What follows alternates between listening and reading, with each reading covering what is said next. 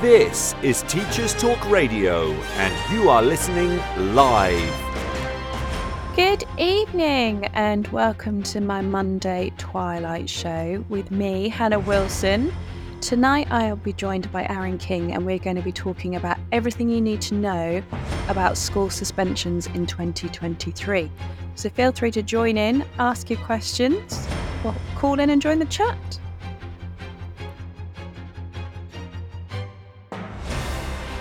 This is Teachers Talk Radio, and you are listening live. Tune in live at ttradio.org or to join in the conversation, download the Podbean app and search Teachers Talk Radio. Follow the hashtag TTRadio. Tune in, talk it out with Teachers Talk Radio. This show is brought to you in partnership with John Catt Educational, publishing professional development books and resources to support great teaching and learning in schools around the world. Have you checked out their latest releases? Use the code JCTTR2324 for 20% off your order. Don't miss out. Visit johncattbookshop.com to explore their full range of titles and advance your own professional development today. Happy reading. Bett UK is empowering the everyday wins, cheeky grins, big conversations, budding aspirations. Our goal? To make EdTech accessible and teaching exceptional. Join the global education community on the 24th to the 26th of January 2024 as we make education better together. Ticket off your Christmas list today. Get your free ticket before the 13th of December deadline. Visit www.uk.bettshow.com forward slash visitor dash registration. And if you haven't done so already, do go get your Bett Conference ticket. I'm going to be there um, as one of the Teach Talk radio hosts. So do come find us uh, there and come and have a chat to us if you're attending. Um, so Aaron um, posted a little while ago um, a great thread on Twitter slash X, uh, whatever it is now, um, to all about the kind of the uh, Department of Education's data on school suspensions um, or exclusions, depends which uh, phrasing you use. Um, so I'm really intrigued to talk about this because it's not something that we've talked about in depth on Teach Talk Radio. So I'm excited for that, this one. So just um, introduce yourself and tell us a little bit about yourself. Uh, so good evening, everyone. Uh, my name is Aaron King. Uh, my background uh, was originally primary school teaching. Um, I had some really good results from some of the children with special educational needs, and I've moved into outreach work, uh, learning difficulties, autism, um, and social emotional mental health. Um, and then that led me to uh, run um, resource provisions um, for a local authority. And then since then, I've been working independently, uh, working with schools and that's to improve SEND, uh, but also helping with uh, turnarounds of special schools when they get into. Um, Which I imagine is a lot at the moment, um, especially kind of with this data. And I, I think you, you, you describe it really clearly and really easily for everyone to kind of digest, which is lovely. Um, but there's a real shock in the data in terms of it. Well, I suppose it's not a shock. We know it was going to rise after COVID, but I don't think anyone was quite expecting it to rise this much. Um, absolutely. So, so the trend has been upward for a number of years. Eh? From around the middle of last decade, uh, we've seen an upward trend, but it seems to have uh, gone up particularly um, sharply in this this last um, in the last data drop, which uh, the data drop each July, uh, the DFE published the suspension data for the previous year. So there is a little bit of a time lag. We're looking at the 21 22 data for the most recent.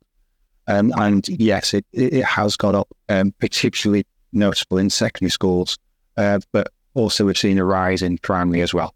And um, and that was that was one of the things that you uh, pulled out the the rise between year six and year seven, because um, obviously there's a slight little little rise as it goes through kind of primary school, but it's it's still for the most part it's under one percent um, across that, and certainly in in the uh, 21 22 data, it's under the 1%. There's a couple of higher ones um, from 2017, uh, 2018.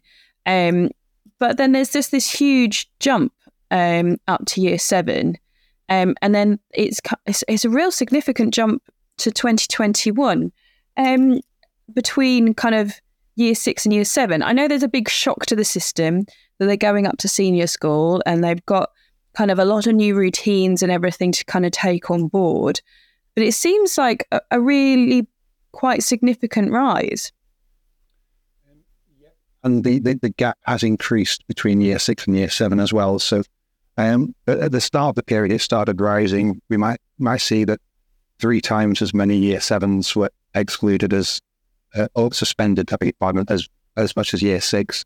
Uh, whereas now we're seeing that that's risen to about four and a half times um, as many year sevens as year sixes. Um, I, I, think it's it's quite difficult to pin down to one reason uh, for, for why that is. We we we could do with a, a great big mind map of reasons.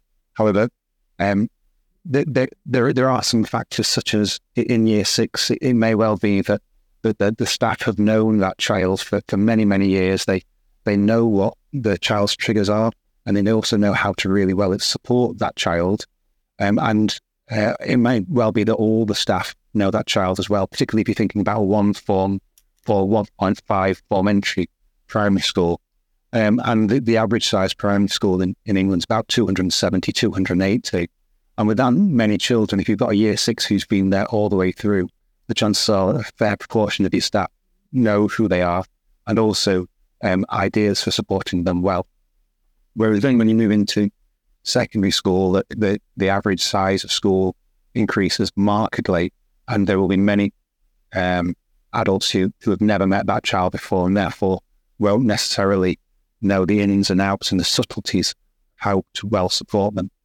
Some people would say that in year six as well, uh, particularly in the last term, um, some of the activities and some of the way that the curriculum's adapted post SATs means that there, there are quite a lot of engaging things to do, and that may also be a factor. Um, but it's it's difficult to pin it down to, to one. And I'm conscious I'm, i may well be listing, and I might be listing for a long time um, if I was to uh, give you perhaps all of the reasons why it might be. I, I just find it really interesting, especially like like you said, is is that obviously that child's got kind of that sustained kind of uh, adult in their life in primary school. They generally have limited teachers.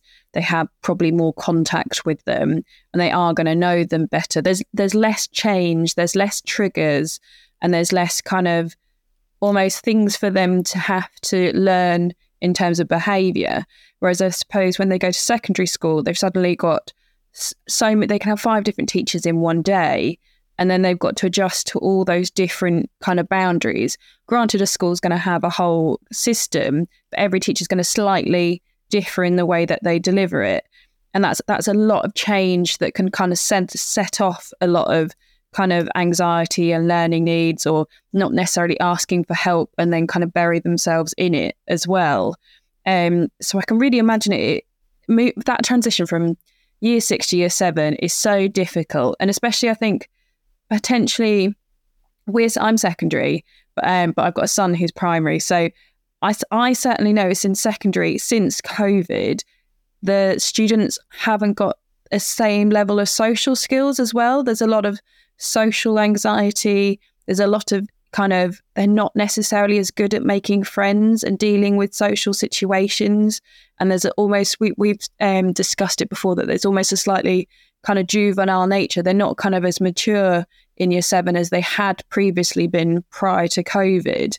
And potentially that's kind of they're actually we're actually essentially almost getting year sixes in year sevens. They're not quite they've missed out on that learning and they've not developed in the same way interesting I, I think yes they have missed out on the uh, on some of the, the key aspects of, of learning. And I am, I think that might take a while to feed its way through because it may well be that the current, for example, year three cohort, um, it, we, we, might see particular deficits there where they missed key aspects of uh, early years foundation stage in year one.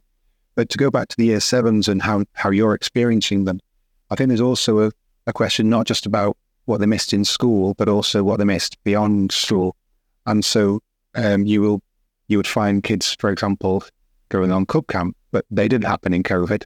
And in terms of independence and growing up and being away from mum and dad and making friends, um, in the sort of time, sliding down a great big polythene sheet that's got um, uh, soapy bubbles on it, yeah. in the slip side, that's actually a wonderful experience. And what it does is it gives you it gives you a shared experience with others that you'd always be able to talk about. And and friendships often form because we've got a shared interest or shared experiences.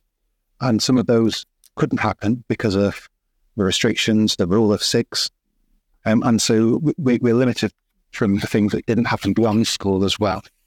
I think as well, we, we, there is a genuine question to ask about some of the nature of children's interaction um, as they get to 9, 10, 11 years old and, and how well the, the technology replaces the face-to-face interaction. Because we know that, I mean, it, it's been happening for a while. You may well remember when primary schools were getting anxious because their year fives now had Facebook accounts and it's 13 for Facebook. And that was maybe 10 or 15 years ago. But, but, but the, the march of the social media and the access to social media and technology has continued and, and it will continue forward. And if you're communicating through social media, we, we don't get the non-verbal communication. We don't get the paraverbal communication. What we just get is the words, um, and that's not the that's that's that just the words and not all the skills that need to be successful in secondary school, and also successful beyond that as we move into the workplace. I completely agree, and I, I wonder, especially whether it's the suspensions and expulsions and things, they're they're quite severe behaviours in order for that to happen generally. Um, and and we've certainly noticed. I think, especially certain children that potentially came from a home that doesn't necessarily have good behaviour, good role models, good articulation, didn't necessarily kind of pressure them into doing the work, and they were just allowed to potentially play games or be on social media that was far beyond their age. We're now kind of seeing that impact. I know certainly for us, we've said like kind of that some of the I've got one year seven who's bowled in, thinking like he's out of Peaky Blinders, and I think within the first one of my first lessons, he dropped Andrew Tate's name, um, and for me, I'm like, gosh, eleven to know who he is is quite astounding. Um, so that I think they're what they've been exposed to, especially with this extra time at home, is is actually going to have a follow on effect. I mean, so it's a very interesting point Andrew Sheish. I think that there is a there's a genuine question of of how we respond to social media. Uh, the the algorithm uh, seems to push things that are bad news and push things make people angry or provoke extremes of response. And uh, Andrew Tate, um, if I understand right, from I mean I don't follow him um, myself, but some of the things I've read, his model was around uh, pump things out that a third of people like and two thirds of people dislike, and then the algorithms will do some of the work for you because you get angry people and people who are who are your followers arguing with each other. And and I think that people listening could probably think of other people who use social media in that way, um, almost like antagonists, um, who who uh, create um, polemics are black and white that, that that we are one or the other, and and indeed I, I, I might even posit that some of the behaviour debate in social media can, can unfortunately fall into a black and white category of people who think that schools should be super strict and people who take a nurturing approach. But I'm not sure that that's actually helpful because because I, I dare say even in the strictest schools there are still people in there who are who are building relationships with students and preventing exclusions rather than it just being a simple us and them situation. So I think we take care to not um, not misdescribe schools that are very strict in, in a very black and white way, but equally, uh, I feel we should be very careful about um, uh, misdescribing or or misappropriating intentions or behaviours onto people who take a more trauma informed approach, because I think in in a trauma informed approach um, school, then I dare say they will still have suspensions or um, exclusions um, every so often. Um, so it's it is an either or with behaviour. We went from Andrew Tate to uh, exclusions there, didn't we? but but I think you're right. There is that kind of um, there is that going to be that repercussion of what these have been exposed to. They they are going to have that trauma almost from um, COVID.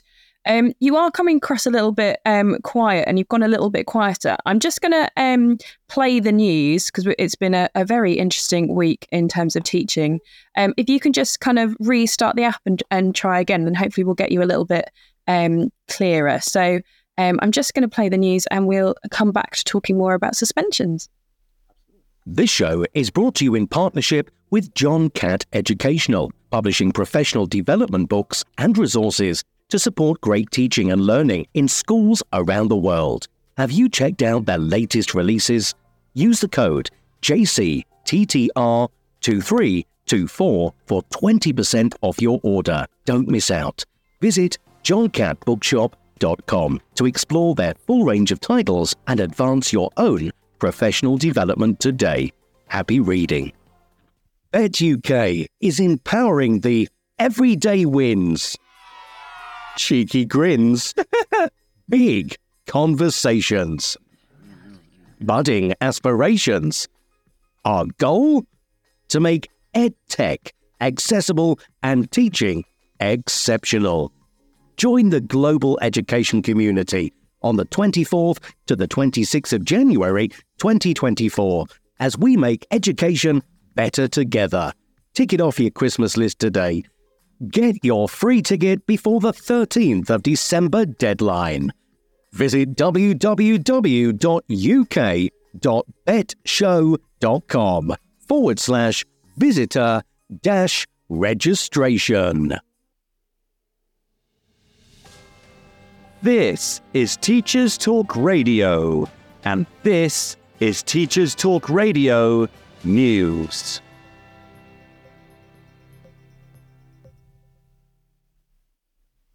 The inquest into the death of head teacher Ruth Perry has ruled that an Ofsted inspection contributed because it lacked fairness, respect, and sensitivity and was, at times, rude and intimidating. These are the comments from the senior coroner Heidi Connor, as reported on the BBC News website. Mrs. Connor went on to express concern about the impact the inspection system can have on school leaders. This is the first time Ofsted has been listed as a contributing factor in the death of a head teacher. The coroner also issued a prevention of future death notice, a report that aims to stop similar situations arising again. Anyone who gets such a notice has 56 days to say what they plan to do to mitigate the chances of deaths happening. Education unions, Ofsted Chief Inspector Amanda Spielman, and Education Secretary Gillian Keegan have all released statements following the inquest. These can be found across media outlets. A statement by Mrs. Perry's sister, Professor Julia Waters, made it clear that this situation must never be allowed to happen again, but that Ruth was a much more than a victim. She was a sister, a wife, and a mother. The Programme for International Student Assessment, or PISA, has released its latest findings.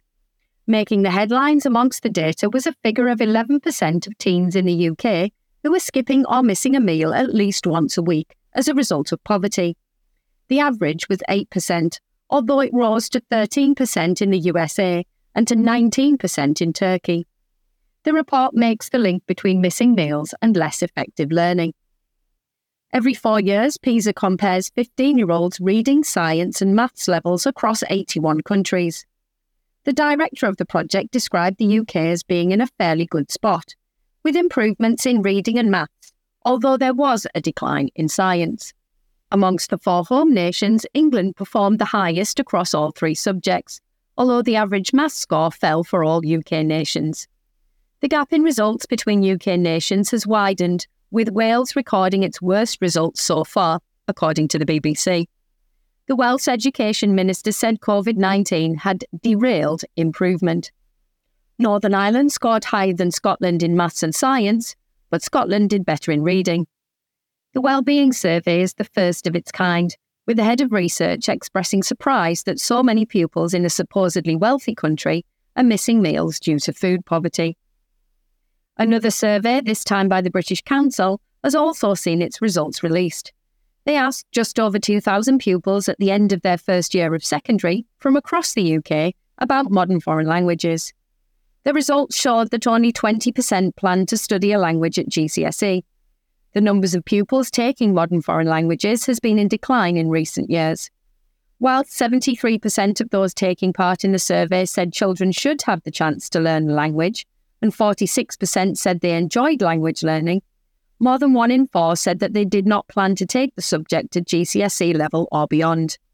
Nearly 9 out of 10 said they did not think it was very likely that language would be necessary for their future career. Finally, writer and poet Benjamin Zephaniah passed away on the 7th of December at the age of 65. He had been diagnosed with a brain tumour eight weeks ago. Zephaniah had 14 poetry collections and five novels published over the years. He openly discussed his difficulties with learning to read and write, leaving school at 13, and his diagnosis of dyslexia. His first book was published in 1980, and he described himself as an angry young man who had an outlet through writing. He said that using writing as expression had saved his life. This has been your Teachers Talk Radio News with Joe Fox.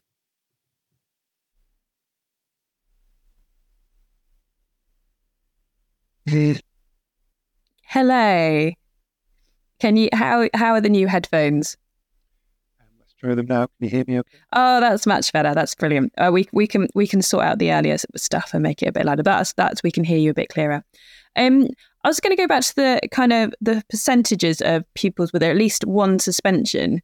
Um, I think I think nobody will be surprised that year nines and tens uh, are the higher uh, ones. I think I think personally, everyone finds year nine a little bit of that difficult year that they kind of know in their head kind of what their options are um, and what they're gonna pick, and they kind of drop off in other subjects, and then their kind of behaviour uh, deteriorates a little bit. And same with year tens. I think year tens they make their option choice, and actually some of them struggle with the jump up to kind of GCSE level, and therefore kind of start acting out that way. Um, and then it drops really quite far down to, to year 11, which I wasn't kind of expecting. But I'm guessing maybe all the, the issue children have potentially been removed in year 10 by that point.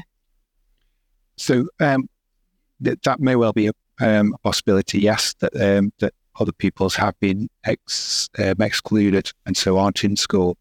I think another thing to, that's a genuine point, though, is that the year year 11s aren't in for as many days of the year um, because the, uh, from when the exams start, the year yes, of course. aren't around as much. And if you're not around as much, it's harder to get excluded or suspended, as we found out in COVID time.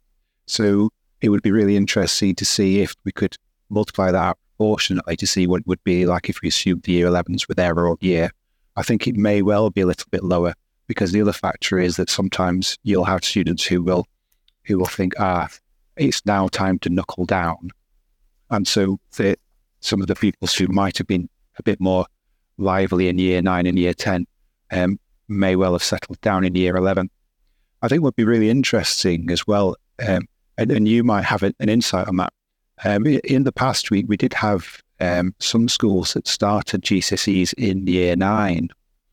Um, and based on what you said about year nine now, I'd be interested if, if, if your school did that and whether or not you, your perception is that year nines, uh, when when GCSE started in year nine, and so it it, it wasn't a, the, the year where the new things had dropped. If if things were different there with teaching year nine. Oh, potentially. I, I I haven't taught in a school that does year nine. I've had some where at the end of the year, once they pick their option, they like start it early, so they start it halfway through the year, and certainly it's better behaviour than because they're more engaged because they're doing the subjects that they like. So once the year 11s kind of leave, they change the timetable. So year nines start their options then. So it kind of gets rid of that kind of change in terms of when they do. And certainly the behaviours is it was better when they did that to when we didn't. Um, we, we don't do that. We we stopped doing that um, with COVID. So it's interesting from that point of view, yeah, whether whether what the kind of certainly looking back at it, because I know it's certainly been the last few years when there was the change in the Ofsted curriculum that they kind of frowned upon the three year GCSE. Um, I'm trying to think what year that would have been, whether it, it probably is that year, looking at the table where it kind of was pretty similar year on year. That might have been from um, from that, from them staying with them. Um, but it's quite a it's it's it is that I'm I'm still in shock of that kind of jump in from year six to year seven. Um, but again, it is it is quite um, it, do, it does really really drop. Um, obviously when they were in COVID, but year seven seems to drop a lot more um, down. But I guess that's because they've gone home and they're kind of back to kind of learning in a in a similar way to what they were used to in year six, um, potentially at that point. And then it's and then as they come back into school, it's then risen up a lot um, more um, with them. That's definitely possible. I, I also wonder if there was um, maybe an enhanced sympathy going for some of the year sevens as well. Yes. Um, given that they'd they'd had a, a, very disrupted year six, whether or not maybe um, adjust different adjustments or um, a little bit more time and patience uh, was was given. Um, and, and, I've got no evidence for that. It, it, it's it's a genuine question um, whether or not we, we we did things slightly different for that cohort of year sevens, um, and then that was seen um, in in that in that drop for COVID that was particularly marked. Because I've I've I find that really interesting, as in terms of what it takes for a school to suspend a child, um, and kind of what and how many times a kid has to do something before they're um, expelled um, or or managed moved. It, we said we were talking about it um, on the weekly review show that it seems to be that they're given kind of way more chances than they were but they seem to still have quite a lot of suspensions to kind of show that they're acting to the behaviour, but they do seem to kind of get a few more chances. Um, so I think it's fair to say that different schools have a different line in the sand for where um, suspension happens. Um, and I think therefore it's probably the same for uh, exclusions, although not run the same depth of data for exclusions. Um, so I think it, it, it, would be an interesting university study um, to try and look at, uh, try and try and iron out all the different factors and, and look at um, how how different schools where where they draw the line, how that affects on outcomes for 16 year olds, 18 year olds, and 21 year olds, which is obviously quite a lengthy study because we need 10 years to do it um, and, and a significant amount of money but I would be very interested in that. Um, I think if we if we also still think about secondary school, I I, I have a, a, genuine question over the um, the decisions that were made over um, equivalent. And so, if we think back to the to the uh, late noughties, um, we we had different uh, qualifications that were worth half a GCSE or a full GCSE, um, and the the the the, the slightly more free freedom that was given on there, and this was pre EBacc as well, meant that some schools did diversify their curriculum, and so you would see schools that had um, a hair salon um, by the entrance to the car park, uh, or uh, there was motor vehicle engineering um, around the back of school. And when we think about year nine and year ten, for some of those year nines and year tens, that was that could be very effective at, at engaging them in that they they'd kind of in their own mind, some of them made up the mind that they probably didn't want to speak Spanish, and they did see the benefit of motor vehicle engineering because they were going to drive a car, come what may, and they could also see that there was a job in it. Uh, and health and social care uh, in Key Stage Four would be another example of that. That when when the equivalence um, it, it, didn't work in the league tables anymore, and when the EBacc uh, was more focused on academic subjects, then uh, then then the hair, hair and beauty, the health and social care, and the the vehicle engineering they kind of disappeared within a year, uh, which I think, in terms of some of our more vulnerable learners, uh, I, I, I, feel a sadness for that because I feel that that was something that, that was a was a success story.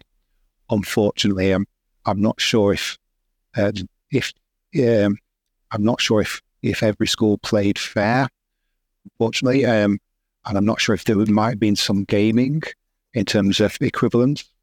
Um, and so I can see why the government might have wanted to uh, respond and end that kind of gaming of the system. But nevertheless, um, by by the way that we responded, even though I can see the benefits to um, the uh, the choices that were made, it's it's two there's there's two sides to the argument. I, I kind of feel that we, we did we did lose um, something that was really good in secondary education.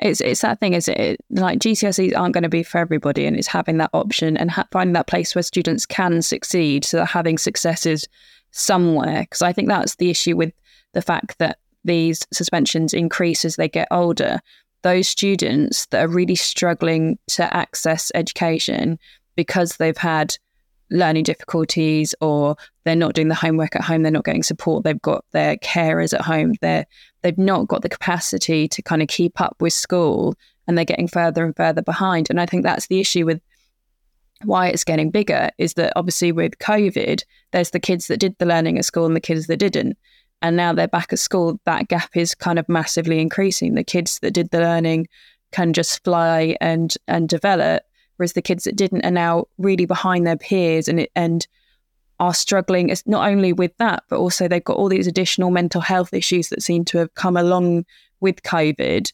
um, that these students are just really struggling. And i think that's the thing they're struggling to regulate themselves and they're struggling to regulate their emotions and and what they did um, my previous show was on um, children's mental health and, and the statistics in that is quite shocking that it's kind of one in 30, uh, I think it's one in uh, 30 students self harm. So that's that's like um, quite a, like one in every class. It's quite a lot in in the school, and it's that's quite for me. It was quite shocking. I think I think it's even more that that that have kind of rate if you add them all up together under 17 so i think it works out to about three or four per class so and um it's they, there's just so many more mental health issues in school and they don't know how to regulate it because that's the thing that's going to get them the suspension is when they lash out, when they're violent, when they swear. They're they're the things that are going to have to have that suspension. They're going to have to have that consequence, and they just don't seem to be able to regulate that quite as much as they could before. I certainly feel like um, from the news, from what's been said on previous shows, there seems to be a rise in that kind of attitude, and especially we talked about it a lot on Teacher Talk Radio. The the violence towards teachers um, is certainly on the rise across schools, and it just seems that this kind of thing wasn't happening before. So it's it's quite it's easy to say it was COVID, but it's like that seems to be this big trigger that seems to have changed education. Um, so when I work with um, my colleagues in special schools, and they ask me, um, well, if we just did this, uh, would would would everything be okay? And and my answer is uh, sometimes the, the simpler the answer, the more likely it is to be wrong or incomplete. And I think if we if we go well, COVID's had such an impact and leave it at that, then we we're we're, we're giving ourselves an incomplete answer. So I, I, agree that COVID's had an impact with you, and I think in terms of uh, the concerns over the the um, the gap in inequality. I think that there's a legitimate concern there as well. Um, eh, but I think for us to succeed for the for the children in our care, children and young people in our care, um, it's really important that we keep looking further and keep looking harder and scrutinising down. When we think about um, uh, the violent um, aspect that you that you raised, so um, I, I, haven't run the permanent exclusion data for this year, but certainly for last year, um, the, the the the most common reason for permanent exclusion from a primary school was violence against an adult, um, and that was more than a quarter, uh, and it's followed by persistent disruptive behaviour. But when we look to the secondary schools, um, the the physical assault against adult was down as the, the sixth most common reason. So um, I, am not denying it might be rising, but just in terms of how pupils get permanently excluded, um, do you want to have a guess at what the most common reason was? Oh, I don't know. Um, would swearing be up there? Um, so verbal abuse um, is is above physical assault. Yeah, um, and I think that the top answer does probably include a bit of swearing. Yeah, so it's uh, it's the category persistent disruptive behaviour. Yeah. So and, and that's about a third of pupils in in 2021. And what that leads you to to wonder is if some of the permanent exclusions are because pupils have kind of reached the end of the line in that they've had suspension, suspension, suspension, and that, that this the school are, are struggling to find other ways to to to respond other than say it's a permanent exclusion. Um, for just for a little bit of complete completeness, the, the, the second most common reason in secondary was uh, physical assault against a pupil, and then after that it was um, use or threat of, um, of, of a weapon or a banned item. But I think that's probably more likely going to be weapons um, rather than too many banned items. Although banned items could could include um, some things um, that any school could choose because any school can choose the banned items, but there is a different category for, for drugs and alcohol. So it's um, it it isn't that that that doesn't include uh, most of the drug ones. So that's quite interesting. And and because you were saying about um, kind of like the different um, kind of suspensions uh, uh within schools as well, because obviously special school suspensions, um, they're obviously they they've got a higher boy ratio. So eighty eight percent of males kind of are suspended from special school suspensions, um, but most of them with SEMH um, issues are the ones that are getting predominantly suspended. So it seems to be that if if you're if you're a male, you're far more likely to end up in a special school from being suspended. And then if if you're a male with SEMH issues and SEND issues, you're far more likely as well. Um, yes, that that's right. Um, so we we males are overrepresented in special schools. You're quite correct. Um, and then when we think about um, reasons for for children getting suspended and and things like violence. Um, my experience tells me that that it, it, tends to be more males who who present with violence when they're aged 12, 13, 14, 15, 16 rather than than girl.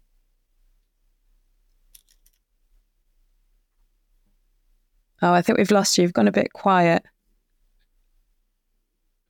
uh, who are violent. Well, okay, I do big fun. Um, I was just saying, th- through the years I've worked in special schools, I haven't come across that many girls who have presented as violent. Um, and if uh, and where where I found girls have have um, had more difficulties with sometimes the, the relationships and the social media uh, issues that then come into school, um, and you have um, people who are distraught over some of the things that have gone on or have been shared. That? Yes, yeah. It, uh, you're just a little bit quiet. Okay, I will do my best to speak up. That's better. Yeah. Thank you.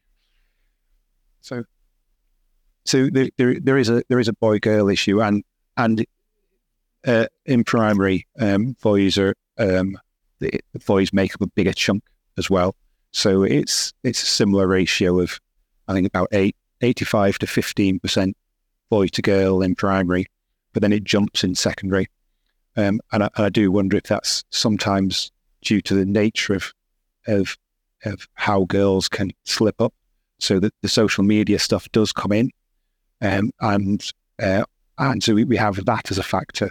But also, um, there are some schools where they have quite tight uh, rules, which mean that whether you're a boy or a girl, you can fall foul of the rules. For example, on uniform.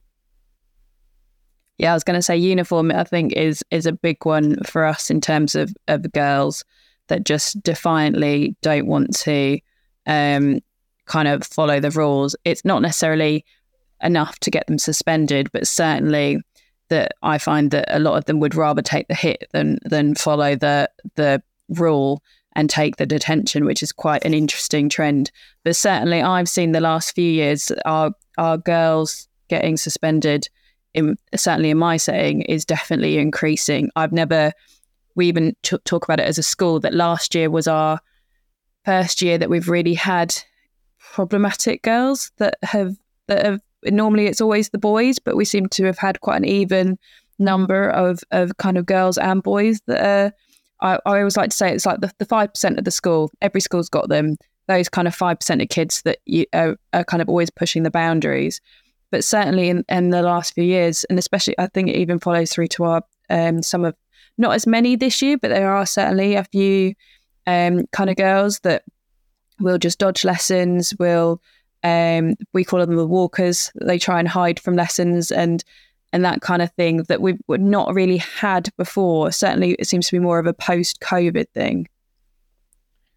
So that's really interesting, and and I think that that throws up an extra challenge in that that sometimes if, if they're presenting in slightly different ways to the to the boy how the boys traditionally did, there's a there's a genuine question about how skilled we are and how sharp we are at dealing with those things. I, as having worked in, in special ed, I, I sometimes feel myself um, really um, anxious that I'm not doing it right, um, or or uh, chastising myself mentally that I could have done better when working with girls because um, when when when you work in special, there are, there are lots of things that just become really easy because you had so many so much practice at it. But then when you get some of the the girls who are throwing sass at you in a way that boys don't, for example, um, I find I can find that quite challenging to deal with, and um, I, I, I, hope no girls who I work with listening, but it pushes my buttons sometimes. Um, and if you are listening, you need to forget that because I, I, don't want you to then use that against. Um, and and so the, the, I think it's about having uh, being very open about what what we find challenging and how we find it challenging and talking it through. And by talking it through, we can pick up tips from each other. Uh, but also sometimes just talking it through helps you unload at the end of the day. Um, because sometimes when when you've had a, a, difficult situation where you felt a little bit out of control, where you felt we didn't quite have the skills to deal with this, um, it's important that you that you share that and offload that so that you're not taking it home.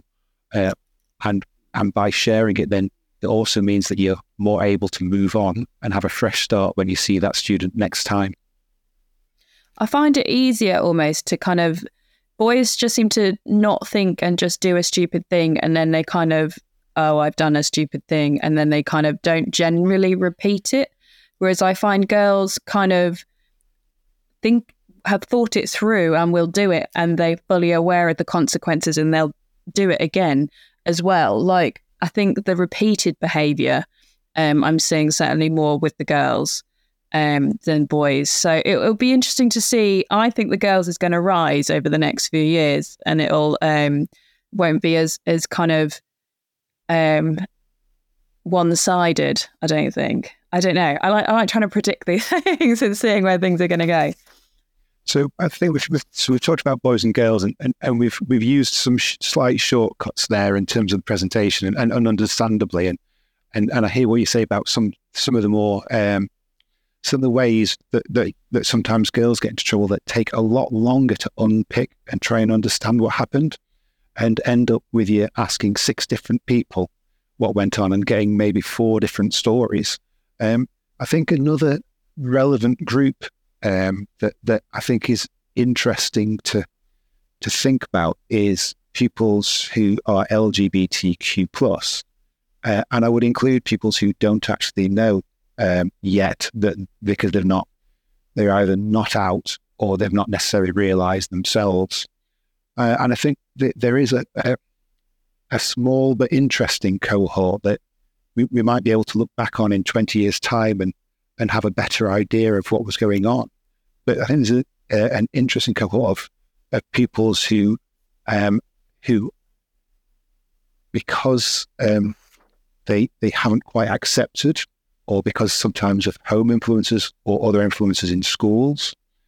Um, some of those pupils um, I've certainly seen have presented with some quite um, intense anger sometimes or frustration. Um, and th- there was a story of one one special school in, in the north of England um, where there was there was a, a little clique of of uh, gay boys in like year eight, year nine, year ten, um, and I, I genuinely asked the question, kind of, well, that that was disproportionate. Why was that? And I, I do wonder if if there was something lacking back there. So this was probably about eight nine years ago. If there was something lacking at the time in terms of RSE and acceptance and inclusion, and whether or not we've we've kind of fully filled that gap.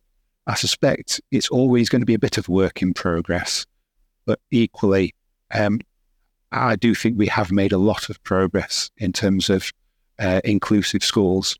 And so now, for example, when I'm in primary schools, I will I will see, for example, people wearing uh, a Pride badge during Pride Month, which, if I think 15 years ago, would have seen that? Well, probably not.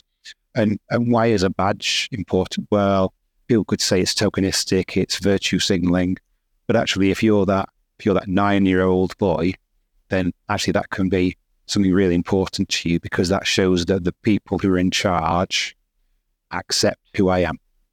So um, I think there's there's an interesting question there, but again, it would need a university and probably about uh, a ten year study for me to get. and then some. No, I, I completely agree. There's um there's certainly some students that they're they're going through that transition in their life and they've got so much to work out and also they've got to navigate kind of school life and but more so their social life and kind of not knowing themselves but they've got to almost present themselves to the teachers and the students. And um, I've certainly had issues with students using dead names and things like that and the emotional kind of um, struggle that that can cause afterwards. And and it is like you said that they they do sometimes need that outlet and they haven't quite managed it. Our school have a great counselling program that kind of really support them. And um, I love the fact that I'm, I'm an art teacher, so a lot of them will. I end up with the majority of them in my classes because they have a free reign to kind of express themselves, and I like watching them slowly as they develop through school, kind of find out who they were. And I actually had one one of my trans students actually went on to um,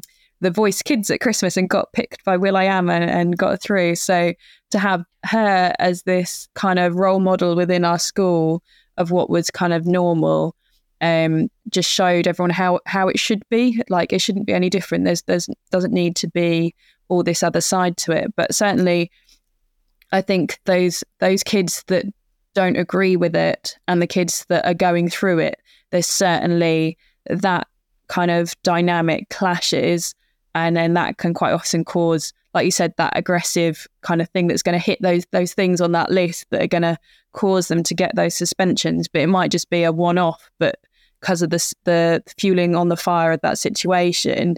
Um, it would be interesting to see kind of how many where the suspensions fall in terms of that respect.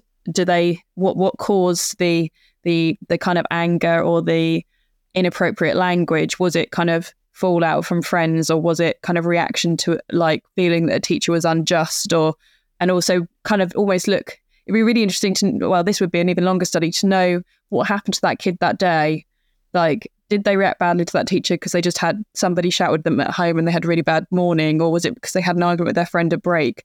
I think there's so many aspects to it, especially that kind of like that one-off suspension that could be that random thing. But for the more regular ones, it certainly can be down to to other aspects. And I guess their their home life and their kind of makeup can be quite um, interesting because because it even goes into because it's, it's a very detailed report. Um, it obviously goes on to about children's heritage. Obviously, um, at the top you've got white uh, gypsy, Roma, and white travel or Irish heritage.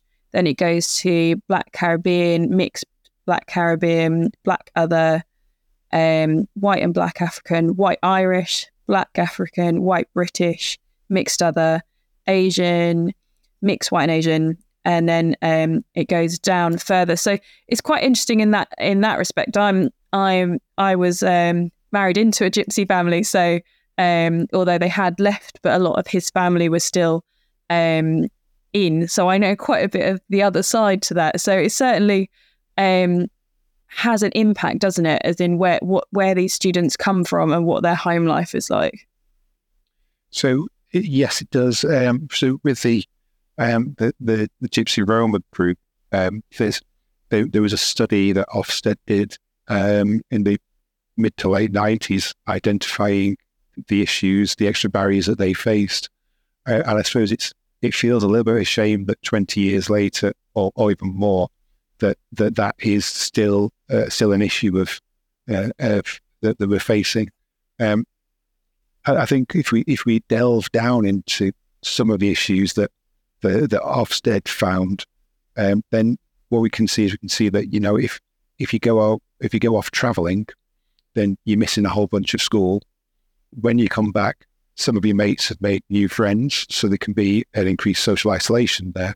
But also, you've missed a whole chunk of learning, uh, and so now school is harder for you. School is more frustrating, uh, and so you you trying to catch up, um, and and that can be very very difficult.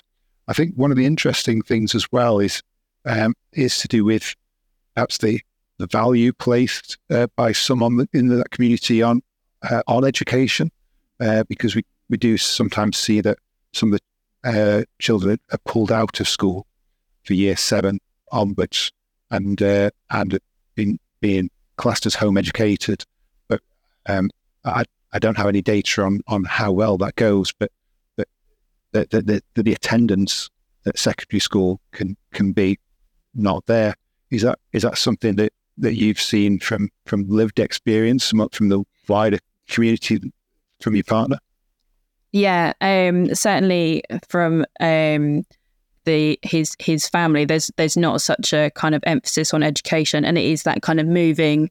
Um, I know he he moved in the middle of his GCSEs to the other side of the country, and they had different syllabuses, and he he was fairly intelligent, but um, with the kind of change in different um, exam boards and things like that. He just he just didn't do as well as he would have done if he was sat in one place.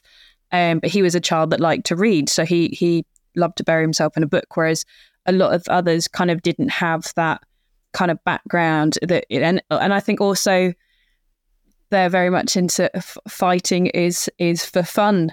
Uh, it's a sport. It's it's what they all do and, and like to do, and therefore that kind of trick can trickle into school. But it's not this kind of taboo thing to do. It's quite a normal thing to kind of that's what happens when you get upset or uh, you, you, have an issue with someone, you spar it out. So that kind of trickles into into school a bit as well. And I think sometimes that kind of communication through the generations that the parents uh, potentially didn't have a very good school life, didn't necessarily went in education very long. They tend to pull them out quite young, and then that kind of filters through that you've got parents at home that can't necessarily read or write themselves, so therefore aren't able to help kind of their children, and it kind of trickles down as well. Um, so absolutely, and, and, when I was speaking before, I was I was perhaps focusing a little bit more on the on the settled communities rather than the communities that that are uh, continually travelling. But you, you make a very good point there. I think um, when when we then think about uh, as as a teacher, when a new child comes into your class, um, do you manage their uh, dysregulation as well as you do the pupils who are already in your class? Well, arguably, probably not because you don't know them as well. And so you don't uh, know what the best ways to tweak things to support them are. Uh, and so if, if, uh, if there's children or young people who are, who are traveling um, const- constantly, then they get that over and over again. And, and so you can see how if that was happening 20 years ago, that, that some of the parents did have a bad experience of school because they went to a new school, didn't know the teacher, teacher didn't really know them, uh, and things didn't go well. Um, I think um, that, comes to the, the role of, particularly in primary, where where the par- if there's a parent support worker in school, where their role becomes particularly valuable in, in building relationships and, and breaking down barriers uh, for, for parents to come into school and for parents to see school in, in a slightly more positive way.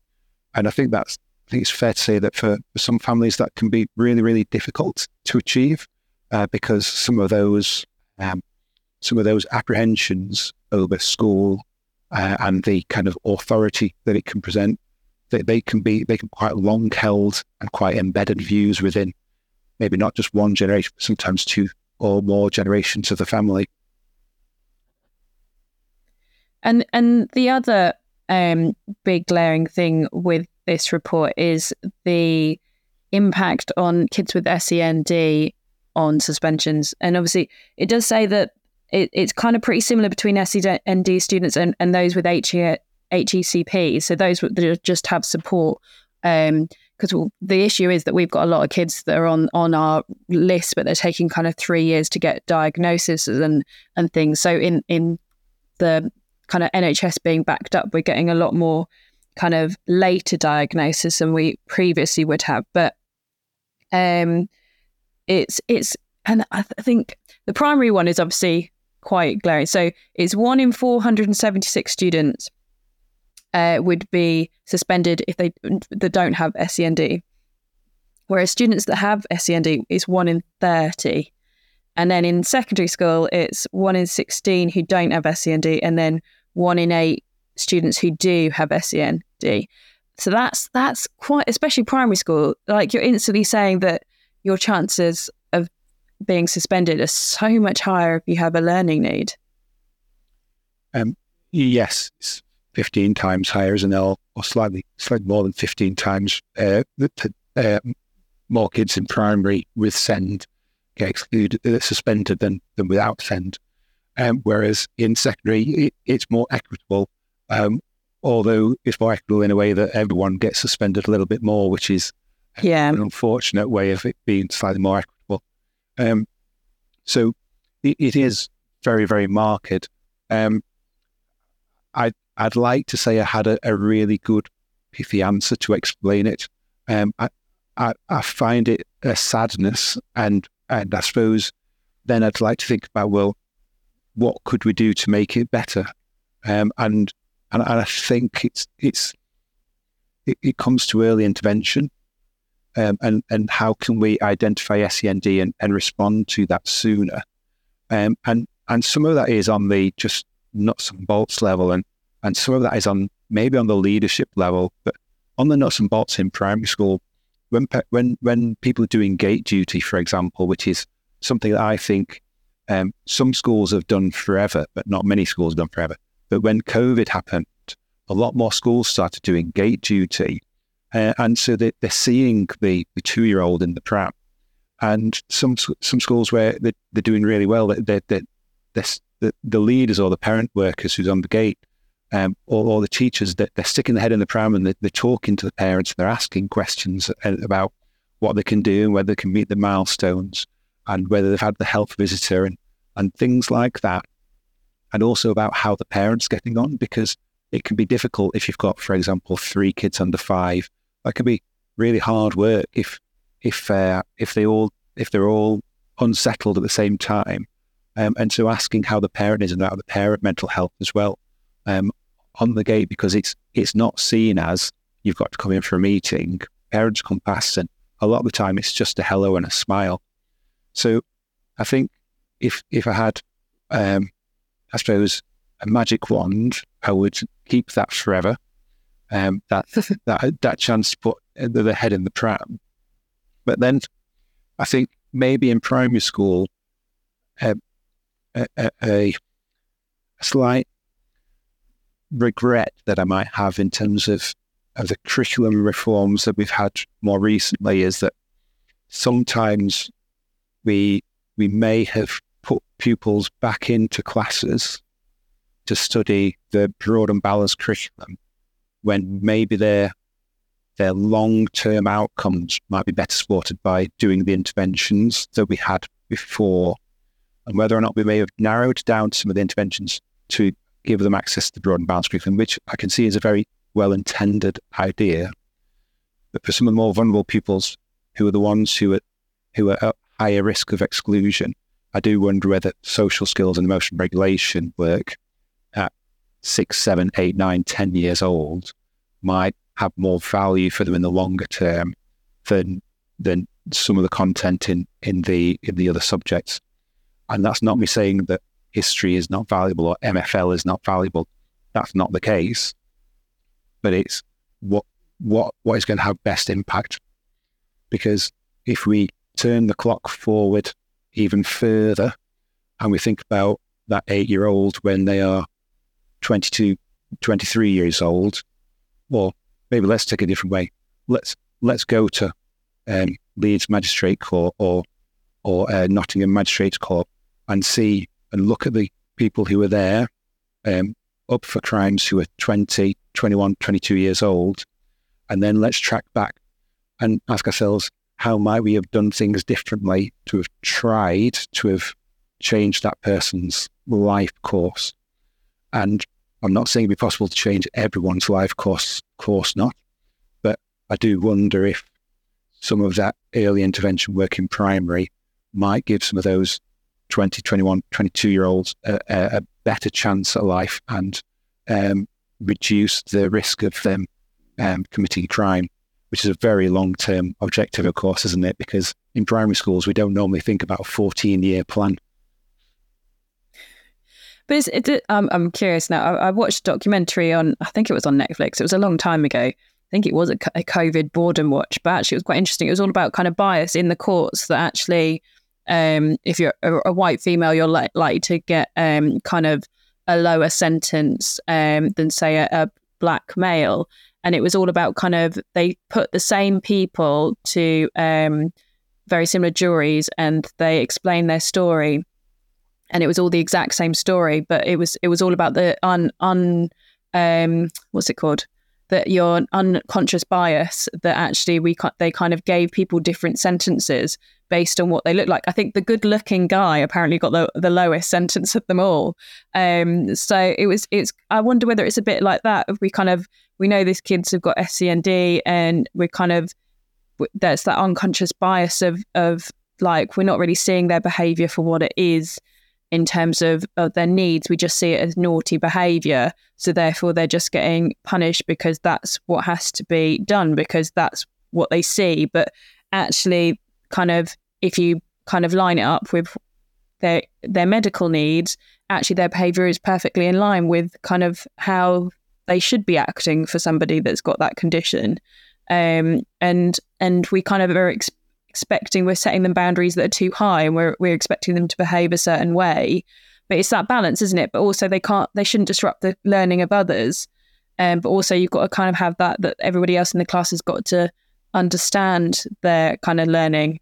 I think I, I, I think I've, I've never been an I'm a celebrity, get me out of here person, but um, watching Sam Thompson go on that and win it. Sorry, spoiler for anybody who hasn't watched last night. Um, with speak so openly about his ADHD, which he got diagnosed quite late, and um, I used to watch him quite back in the day on Made in Chelsea, and I, I knew as a teacher instantly that, that he had ADHD just from watching him on the show. So for me, it was really shocking that he only got diagnosed a couple of years ago because I was like, I would have guaranteed that child would have been diagnosed at school, surely.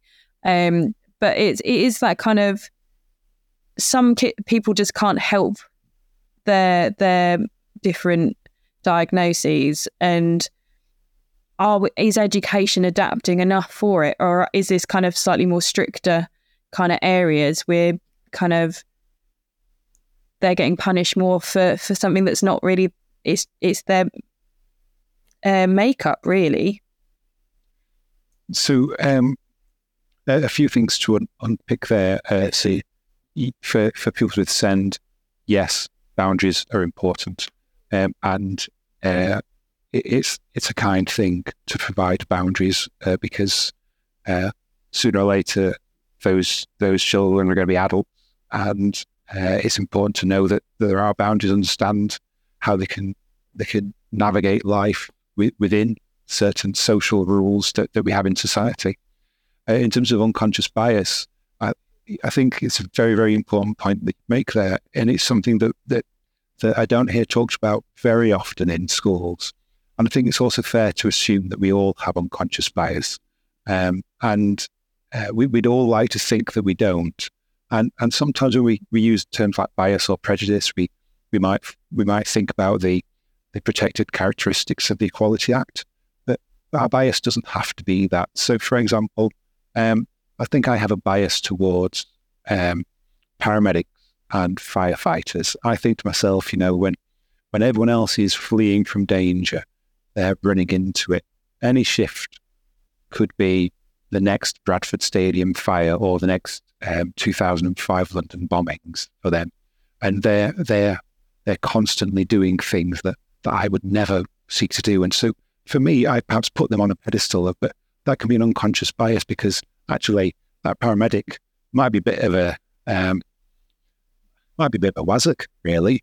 Um, so I shouldn't I shouldn't have the bias that they're going to be that they're an awesome, incredible person um, necessarily, even though they clearly do things that are brave. But I should make sure I'm evaluating that person as a person rather than who they are. So we we, we can have that, and sometimes a, a bias that's sometimes talked about that that people might have on as they're um, doing parents' evening, for example, is one about facial tattoos, um, and does that affect how well that dad parents, for example? Well, not necessarily. It's just that we perhaps not used to it, and, and sometimes you might might perceive spatial tattoos uh, with with an unconscious bias. So I think it's it's a very valid thing to say. Then applying that to pupils with SEND might might might some of us have some forms of unconscious bias? I think the answer is yes. Uh, in fact, Harvard have a, a, really interesting study on unconscious bias that that teachers can go on. I, I imagine you just Google Harvard unconscious bias study, and it shows you a whole range of pictures, and it asks you to select um, pictures, and, and then it will it will give you an indication of of whether or not you're as neutral as you believe you are, or whether or not you might have some some um, some potential bias as well. So I recommend the the Harvard study for fun. Uh, it's it's uh, it's about five minutes of clicking different pictures, but you find it very interesting. And then the third thing to unpick. So you've talked about Sam Thompson, and you'll have to forgive me. I'm, I'm not a big Made in Chelsea fan, and I'm, I'm um, and I'm, I'm not a big I'm a celebrity fan either. But he you talked about him having ADHD, um, and he's won. And I presume if he's won, he's he's come across quite well on, on in the jungle, has he? Yeah, he's he's just the only way to describe him is he's been an excitable puppy the whole way through. And he's like, literally, if he sees Ant and Dec, he's like, oh my gosh, I love you.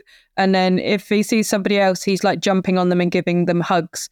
And you can see that to begin with, people get like a little bit annoyed with him, but then they completely and utterly find him endearing and kind of fall in love with him. So for, for me, I think it's been quite important because I have a little gaggle of kind of ADHD boys that um, that I have unconscious bias with, and I will defend um, too because uh, I think they're misjudged. Um, and I think it's good for them to kind of see somebody in that situation and, and do well. And that's the thing. I've got like there's some of them listen to this show, so um, they've been dying for a shout out. So here's the anonymous shout out for them. But I've got one kid uh, who's in my tutor group, so I know him very well because I spend every day with him. Um, but he has ADHD and he really struggles with it, and he gets in trouble with it because if somebody talks behind him, he'll turn around and he he just can't not engage in it. Um, but I know uh, he's had massive anxiety. He completely respects his mum. And when he gets a debit and she brings him up on it at home, he dreads coming to school because he doesn't want to get in trouble because he doesn't want his mum to be disappointed with him and have that conversation with her.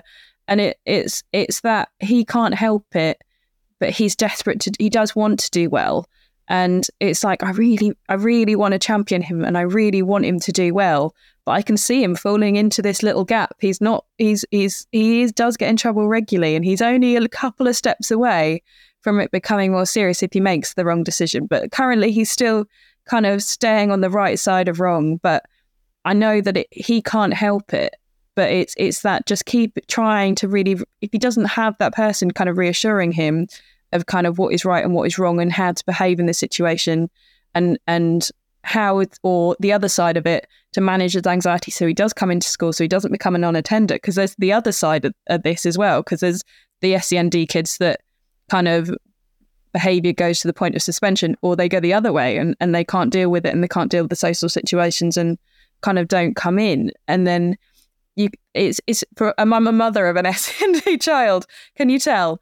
Um my son's partially deaf but he's actually kind of going through the process of being diagnosed with ADHD. So um, it's it's one of those. I just I I really I want them to win, um, but it's so much harder for them to do so.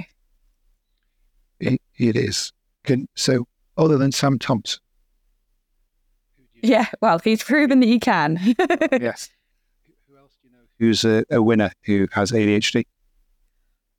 I I'm I can't think. I know. I, I um obviously there's the poet that's just died who's um with the dyslexia. I think he's a great one because I'm dyslexic. Um, my English teacher is dyslexic, and we're we have a secret dyslexic society that when our kids go, oh, we can't do that because we're dyslexic, we're like, we are too. Um, so we kind of try to really normalize SEND in our school. Um, but I can't think who else has got it that's done it so kind of publicly. Cool. So, um, people who are who are listening, I'll, I'll narrow down the question because it's uh, who else on I'm a Celebrity this year has ADHD.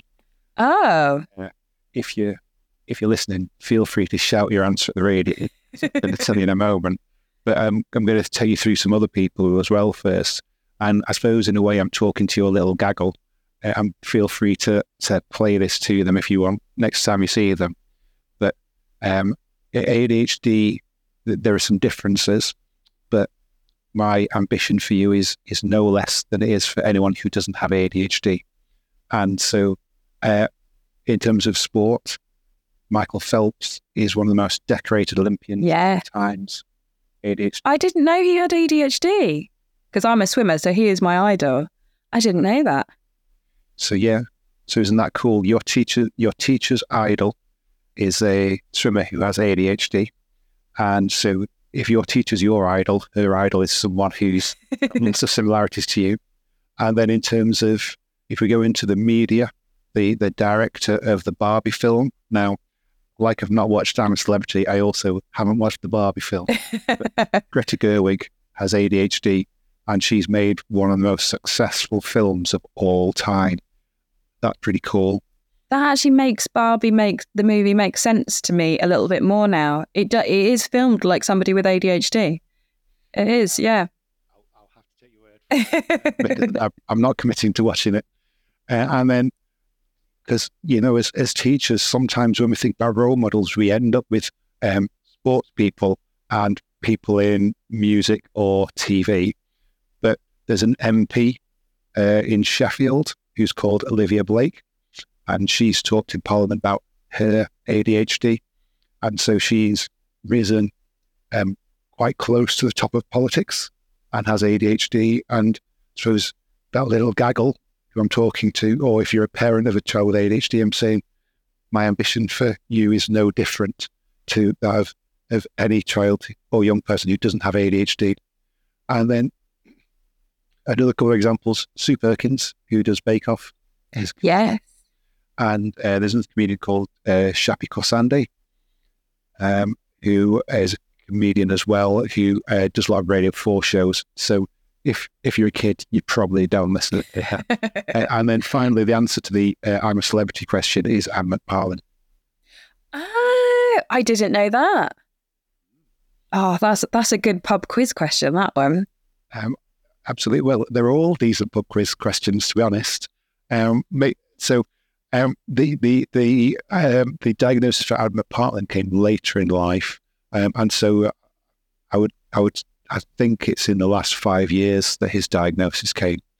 Um, but the, the the people who I've named, I have actually checked because sometimes what you'll get is you'll get um, someone will say something online, it gets picked up by a slightly more credible person, and then all of a sudden that that there's web pages that say, "Oh, this person has ADHD, but when you actually drill down, there's no there's no interview with them talking about it. But with, with those people, they've they've all said it and you can watch the Olivia Olivia Blake ADHD clip where she's talking about it in Westminster Hall in the Houses of Commons. Oh, I'm going to go do that. it's gone on my list. And obviously, obviously, the kind of the last the last group um, that you kind of look through is obviously the free school meals students, um, and so um, there are 20, 22.6% of students are free school meals, but uh, 46.4% of suspensions are from f- free school meal students. Um, it's again, again, you don't want to add bias to this, but it is one of those that you think is this because they haven't got the home life where they're being supported. Parents are potentially working more, so therefore they're not home as much, so they're left to do their study by themselves. And potentially they're not as motivated, so therefore they're getting further behind, so they struggle to access the learning, so they misbehave, or potentially it, it, it's it's difficult, isn't it? You want to read into it, and you kind of have a, a feel that might kind of link to most of it, but potentially not um, all of it. Um, so, so yes, I think uh, all of those are valid questions. Uh, another question that we valid is: um, uh, Is there a, a link between uh, the number of words that a child has been exposed to by the age of five and their um, the, the, the level of deprivation that they experience? And I think studies have, have shown that that typically uh, children arrive at school having been exposed to, to many thousand fewer words uh, from our most disadvantaged homes compared to our, our most uh, advantaged homes.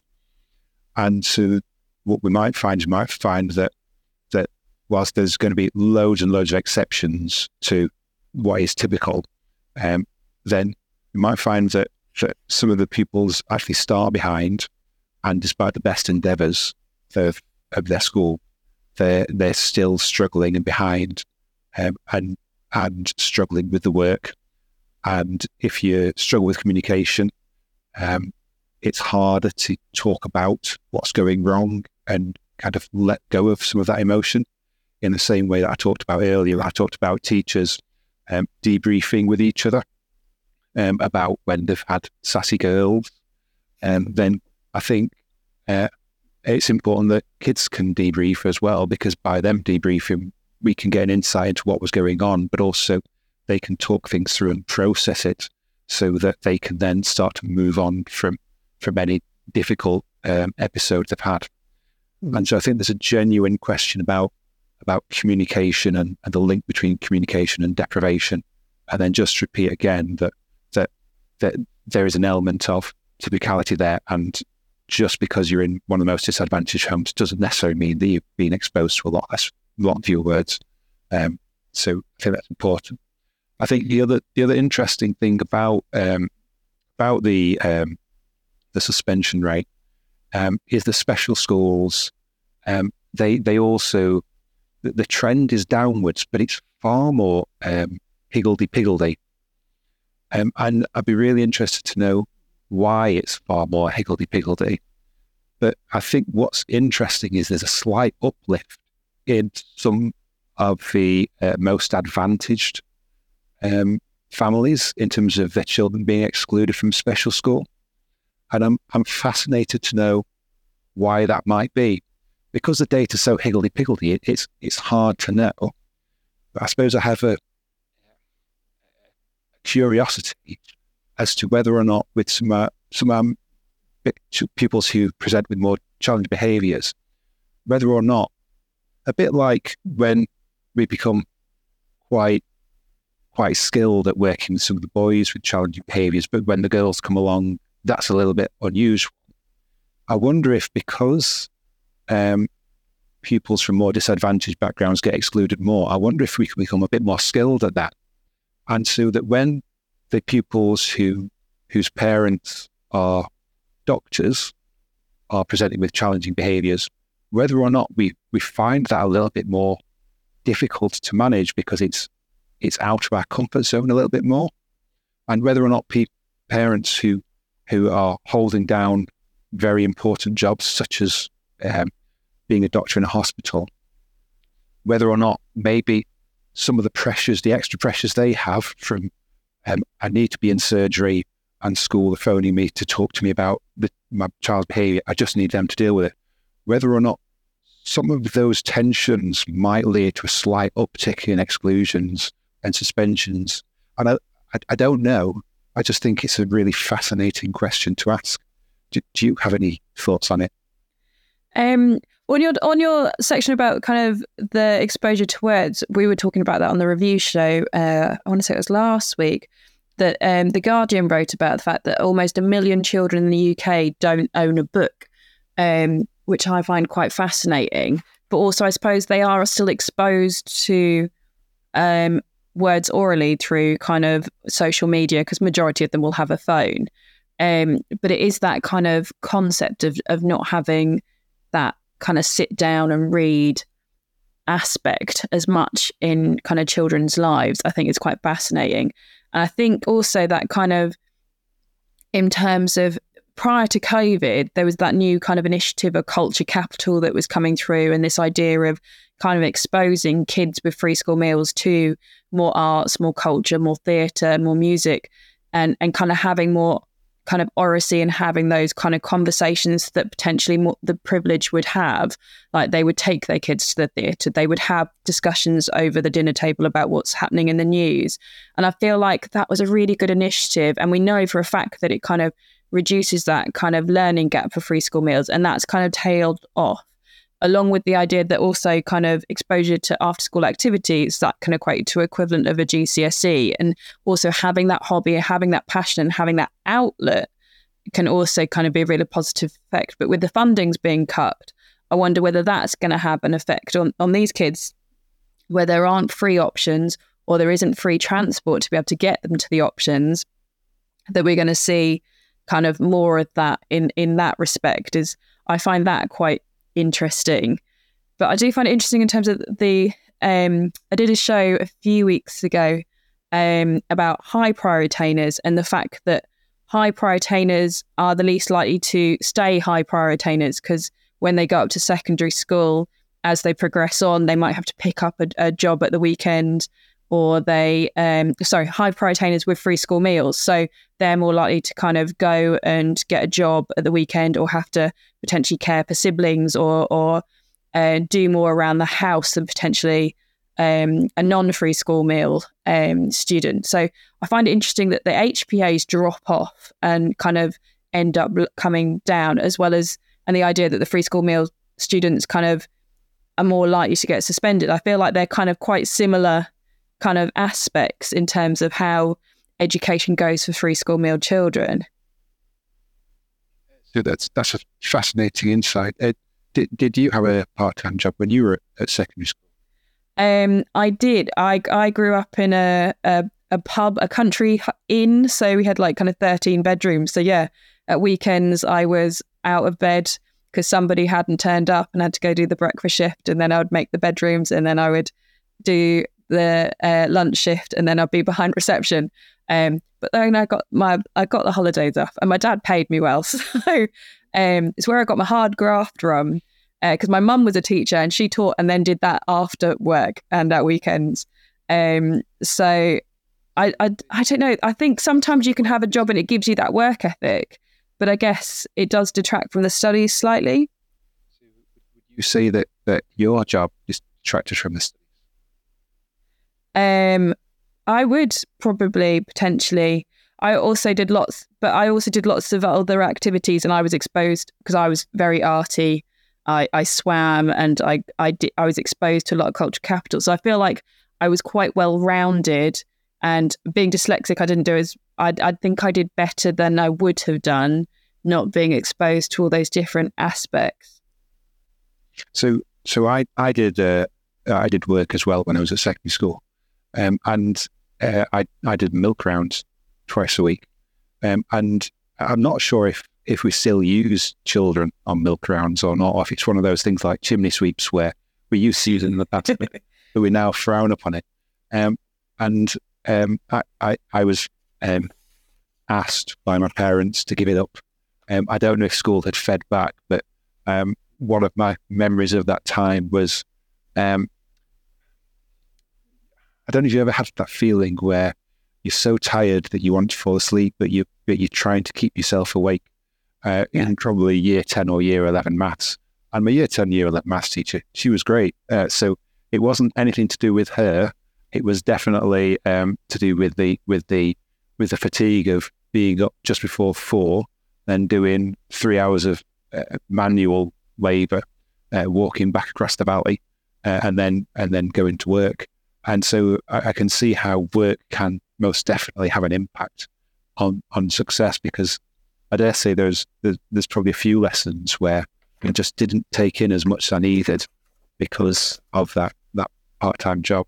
And I, and I do know of, of, of one school local to me where where they they ask um, ask some of their students to sign a commitment that they'll not work more than six hours a week um, because they they take a view that that that that the part time work is if they do too much of it is incompatible with them being successful in their studies. And then if we tie that back to pupils who on free school meals, um, I, I, suppose I, I wonder whether that some of the choices that they're being asked to make are, are perhaps whether they feel like economic luxuries um, for, for that for that young person who um, who doesn't want to be left behind with with the amount of disposable income and being able to go go off um, go out on a on a Friday or Saturday night with their mates. Um, what it's a difficult choice for them. Do, do I get a part time job or not? Um, and and I'm not sure I know the answer. Um, unfortunately.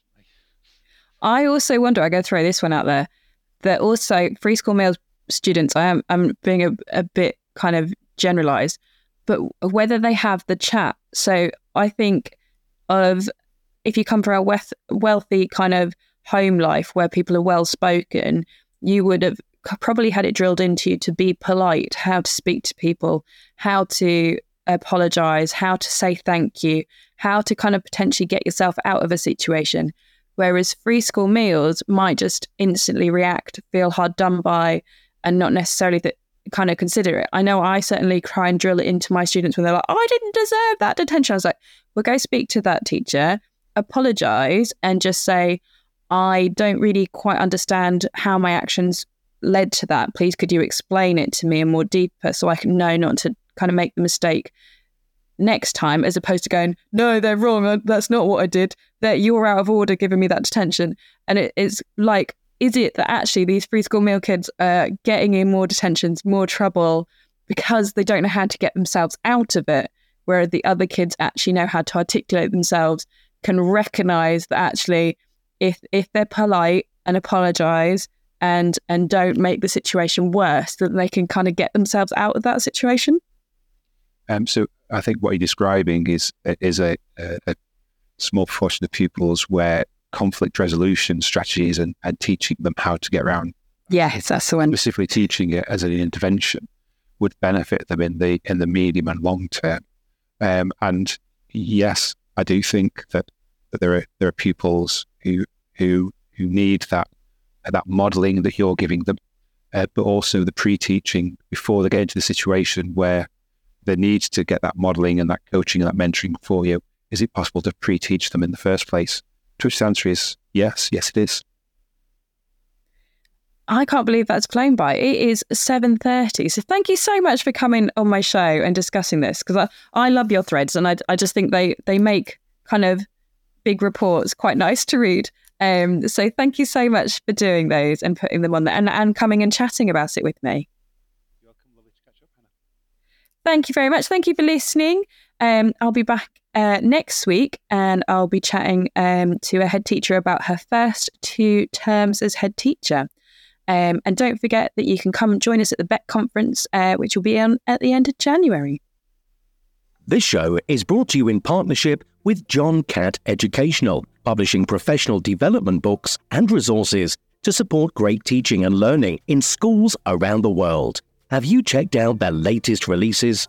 Use the code JCTTR2324 for 20% off your order. Don't miss out. Visit johncattbookshop.com to explore their full range of titles and advance your own professional development today. Happy reading. Bett UK is empowering the everyday wins. Cheeky grins. Big conversations. Budding aspirations. Our goal? To make EdTech accessible and teaching exceptional. Join the global education community on the 24th to the 26th of January 2024 as we make education better together. Ticket off your Christmas list today. Get your free ticket before the 13th of December deadline. Visit www.uk.bettshow.com forward slash visitor dash registration. Hey. You've been listening to Teachers Talk Radio. Tune in live and listen back at ttradio.org. We look forward to hearing from you next time on Teachers Talk Radio.